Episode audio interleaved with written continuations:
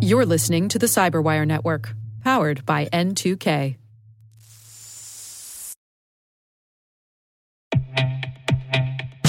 With over 8,000 threat hunters analyzing over 65 trillion signals daily, Microsoft works tirelessly with the federal government to keep our nation's data secure. This 30 year plus partnership is driving mission innovation that is secure by design. Whether optimizing your existing defenses or tackling advanced threats with AI, Microsoft gives you the intelligence and the automation you need to defend at mission scale. Let's work together to stay ahead of emerging threats and secure your mission anywhere. Learn more at aka.ms slash fedcyber. That's aka.ms slash fedcyber.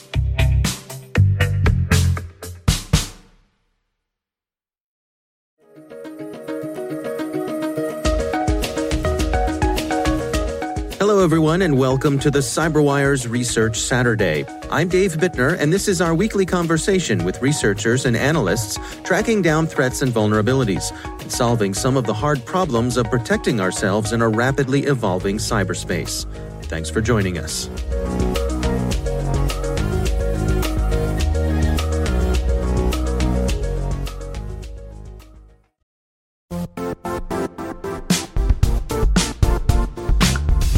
The IT world used to be simpler. You only had to secure and manage environments that you controlled. Then came new technologies and new ways to work. Now, employees, apps, and networks are everywhere. This means poor visibility, security gaps, and added risk. That's why Cloudflare created the first ever connectivity cloud. Visit cloudflare.com to protect your business everywhere you do business.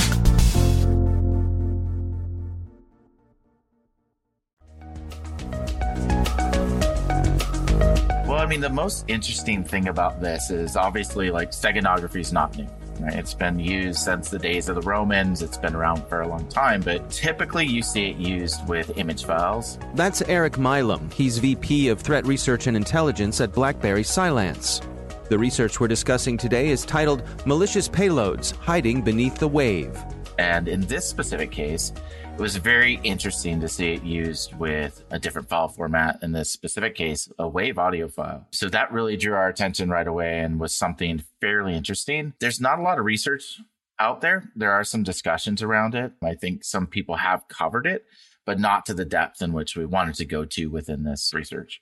Let's start off with some basics here. I mean, I, I, think most of us are probably at least somewhat familiar with what a WAV file is. That's an audio file. It goes back a long way. It's a file format that's been around a long time. Yeah, yeah, it's um, it definitely predates the MP3s and MP4s that we have these days. It's been around since the beginning of time. Yeah, it's it's very interesting. I think the reason it was chosen, or what what we've come to believe is the reason it was chosen, is back then when this was created, there wasn't a lot of file integrity checking going on, and so. Hmm.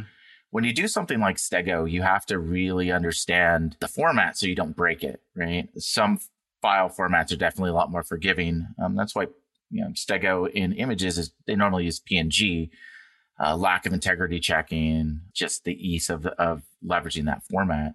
Same thing here with Wave. If they tried to do this, say within an MP3, there's file integrity checking, there's compression, there's all other kinds of things that have to go into it that could potentially break. So I think they kind of took the path of least resistance in picking the Wave file itself. And I think the file format really helped them, you know, make it a little bit easier on them.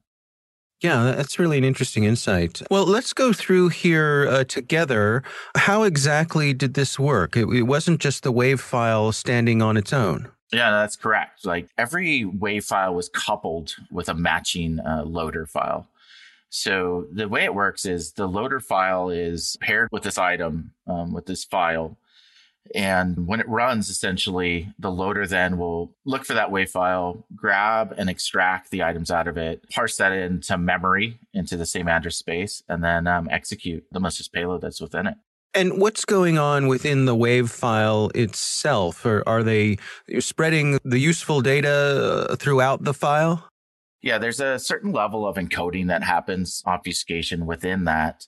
I have to admit, I don't know the technical details around that part. So mm-hmm. essentially, yeah, what they're doing is they're leveraging empty space or areas within that file format in order to put these malicious bits in there that can then be extracted. And the interesting thing was, as I was pointing to earlier, they didn't actually break the file format. The WAV files actually played, one played music and one played white noise. So that means they had a really good understanding of where they could put things, the file structure itself, and, and how they could leverage and get the items back out of it. Yeah, and again, very similar to what we've heard about folks doing with image files, where mm-hmm. if you didn't know any better, you wouldn't know that there was anything wrong with the file at all. Yeah, that's correct. In fact, we did some research around APT32 and Ocean Lotus not that long ago where they used PNG files and they used encoding within the RGB to hide a payload and be able to extract a payload. So similar technique, just a different file format. Well, uh, there were um, three basic categories that you all cover here in the research. Why don't we go through those mm-hmm. together one by one? Sure. So the first one employed some steganography to decode and execute a file. What was going on with that one? A PE loader? Yeah. So the PE loader, the way it works, uh, that goes back to what we are talking about with the coupled file. So there's essentially two different files that were placed on these systems. So the first one is a PE file, which we'll call the loader, which knows how to access the WAV file, the specific WAV file, and extract what needs to be extracted from that in order to either install the backdoor or in another instance, we were able to find some crypto mining software as well. So we had both shellcode and crypto mining. So that loader would, would be matched with the WAV file. So those two both exist then on the endpoint. And when that loader is run, it's able to to grab that WAV file again and extract that shellcode into memory, and then provide a, um, um, access back to the command and control server for you know additional nefarious activities. It would seem to me like the loader itself could be the thing that kind of gives away the game. A WAV file gets through unnoticed, mm-hmm. um, but mm-hmm. hey, what's this loader or what, what's this mysterious file here doing on my my system that turns out to be the loader? Sure, and potentially those are the the ways where a lot of things get caught, right? So the difference being that the loader is a, a, portable executable in this case, and the WAV file is, you know, as we talked about in the research, benign file that you would never expect to have any malicious intent behind it. So when you look at things like the loader, there's different things associated with it, different characteristics. Obviously, if it's something that's never been seen before, unless you're using something like machine learning, you might not ever detect it. So hmm the, way in which we look at files that could potentially be benign, if you think about a loader, a lot of times those are largely written to bypass any level of security.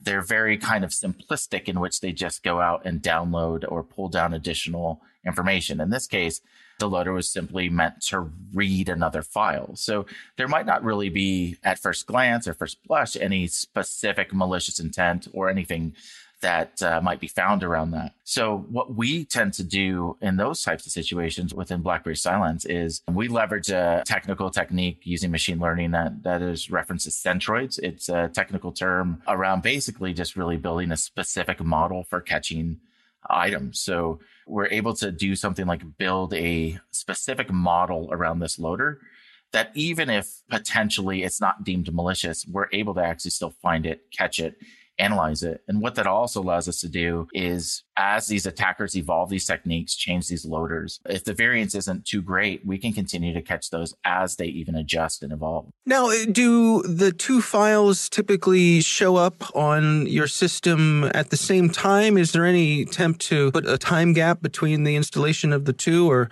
or does that not really matter in this case? No, it doesn't necessarily matter in this case. The the only thing that matters is again, they're a matched pair, the loader and the right. WAV file. So they both have to be on the system for this to happen. You can't have one loader with a different WAV file. They're they're really dependent on each other. So yeah, they tend to be downloaded simultaneously. We didn't experience anything, at least in what we were able to analyze, where say it was uh, something that was UPX packed or packed in some way that then ended up on the system and was you know, extracted for the two. The way we analyzed it pointed to the fact that there was probably some type of backdoor connection to the command and control server. And then uh, those files were then downloaded simultaneously. I see. Now, the second category of loader was using uh, an algorithm to hide some shellcode. What was going on with that one? Mm-hmm. The attackers are using the Metasploit framework shellcode. And so obviously when you're using shellcode, the goal is to maintain a connection to keep your backdoor going, your command and control responses and execution. And so this is how these attackers were able to stay on these systems for a really long time. I think the main thing too that I want to point out is like when you use something like a backdoor, you're obviously targeting. And, and when you couple that with something like hiding this within a WAV file, like the main focus is trying to stay as hidden for as long as possible. So they definitely believe that this is a this is an adversary that is really looking to stay inside an environment, exfil as much data as they can, and continue to move throughout the environment. And then the third one was using an algorithm to hide some PE files. Yeah, there was like a crypto miner that was being used, Monero crypto miner, which we had some conversations around this. It's easy to say that, okay, since it's a, a crypto miner, they're probably using this to just go do some mining, make some money. Maybe they've exfilled everything they need from a system, or maybe they've identified a system and they just want to make some easy cash. But the other side of that too is possibly that these attackers want to fire off red herrings in other areas of the organization. So that the focus ends up happening on that. So if let's say they use something that's a crypto miner that might be more easily recognized or more easily caught or identified quickly. And let's say they're using that in a completely different part of the organization in which they're actually attacking and exfilling data. It's an attempt to move the attention of the SOC and other individuals to that and to addressing that. So we're kind of torn between those two, but definitely interesting for sure. Yeah.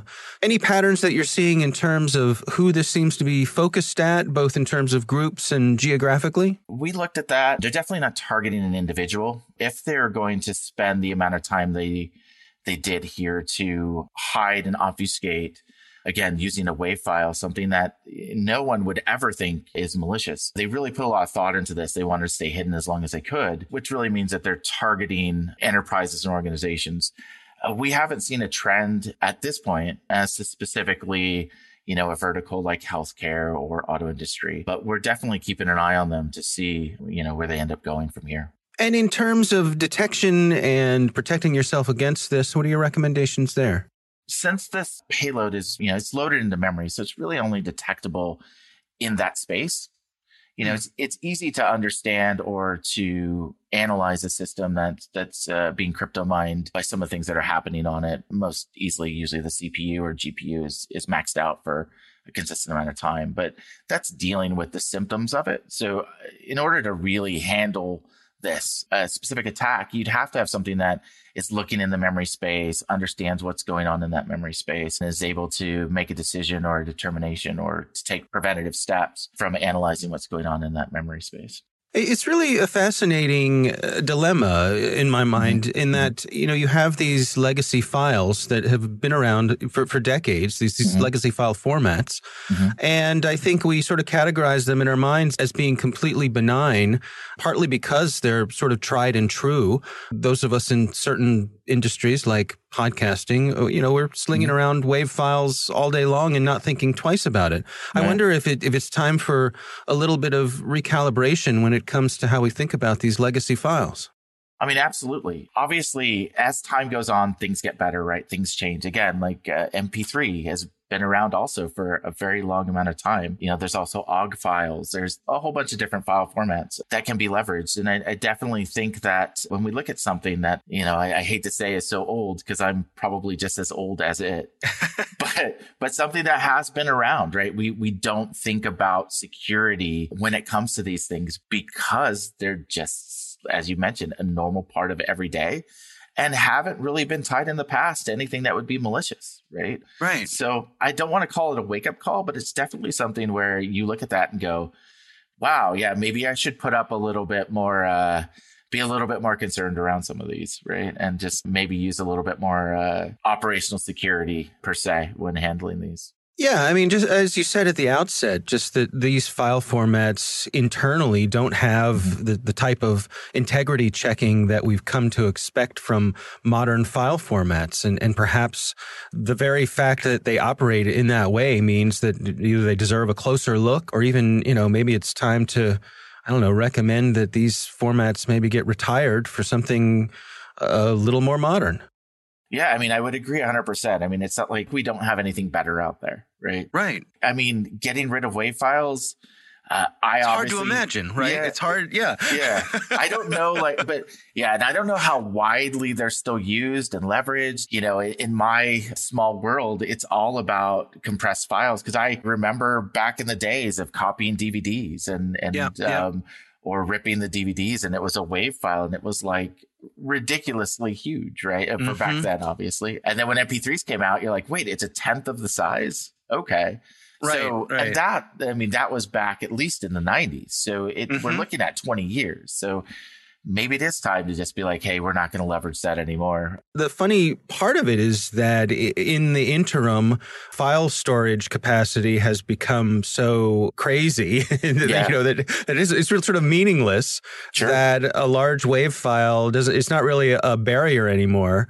Yeah, um, you know, for for yeah. in professional audio production, I mean, wave is, is to this day is one of the the industry standards because it's because it's uncompressed, you know, right. uh, and so ubiquitous. So, yeah. what an interesting thing to have to think about. Yeah, I mean, this research really does beg the question of the things we thought were safe now we have to, you know, we do have to put kind of an eye to and and the things maybe, you know, we always say if you don't build something with security in it from the get-go, it's hard to strap security onto it afterwards, right? And mm-hmm. obviously this would fall into that realm, right? No, I don't think anybody ever considered that. And again, it's still fairly new to see this, but it begs the question as to I mean, how long was maybe this going on before we actually identified it, right? Across, right. you know, across the globe, across the population.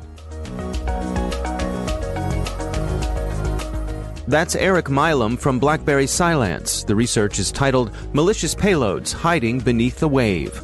We'll have a link in the show notes.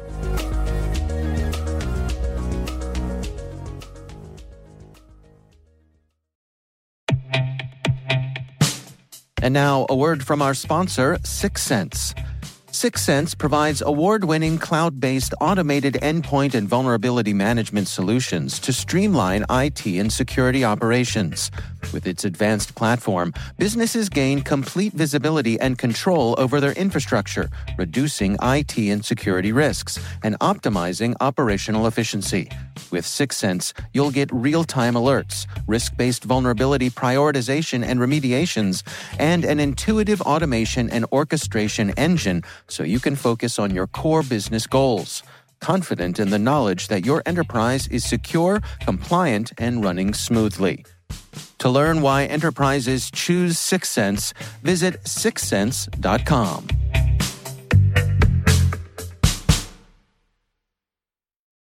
The CyberWire Research Saturday is proudly produced in Maryland out of the startup studios of DataTribe, where they're co building the next generation of cybersecurity teams and technologies. Our amazing CyberWire team is Elliott Peltzman, Puru Prakash, Stefan Vaziri, Kelsea Bond, Tim Nodar, Joe Carrigan, Carole Theriault, Ben Yelin, Nick Veliky, Gina Johnson, Bennett Moe, Chris Russell, John Petrik, Jennifer Eiben, Rick Howard, Peter Kilpe, and I'm Dave Bittner. Thanks for listening.